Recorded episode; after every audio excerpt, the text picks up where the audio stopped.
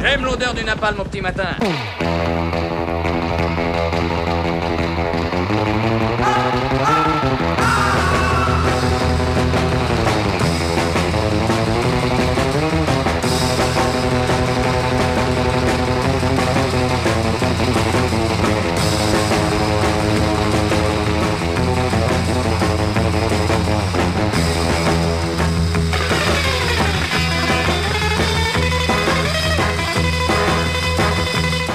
J'accorde une grande importance à la défense de l'identité. Non pas par identitarisme, mais parce que ce concept renferme en lui quelque chose d'instinctif, de vivant, de complexe et d'unique. J'accorde donc une importance égale à la défense de toutes les identités des peuples, et particulièrement à ceux de l'Europe, berceau de ma civilisation. Je salue leur persistance, leur expression, la pluralité des langues et des usages, la beauté des écrits et des légendes.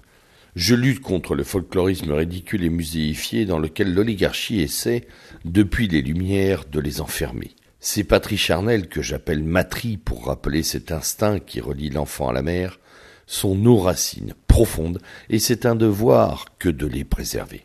Je milite depuis bien des années pour le principe de subsidiarité à l'échelon européen, principe qui donne sa pleine expression à l'identité, sa pleine autonomie au peuple sans retirer de la puissance à l'entité étatique sur laquelle repose la défense, les relations internationales et la macroéconomie.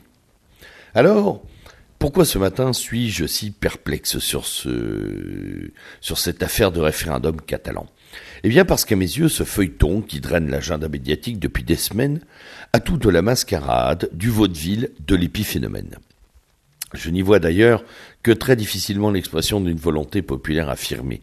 Certes, le gouvernement de la région catalane a su exploiter au mieux les décisions de ces dernières années, pour le moins maladroites et parfois scandaleuses, du gouvernement espagnol qui a lui tenté de réduire l'amplitude de l'autonomie patiemment obtenue.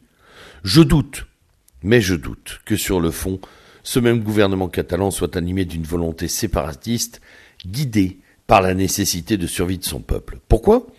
Parce que, malgré les dernières décisions idiotes de Madrid, il n'y a aucune répression sur la langue, la culture, les coutumes et le mode de vie des Catalans. Rien en Catalogne n'est directement menacé par l'existence de l'Espagne, à part peut-être le niveau de vie. Et c'est là, à mon sens, le nœud du problème et le moteur de la tenue de ce référendum. C'est un rapport de riche à pauvre, bien plus qu'un réflexe de protection d'un peuple et d'une culture. La riche Catalogne n'entend pas servir de vache à lait à l'Espagne.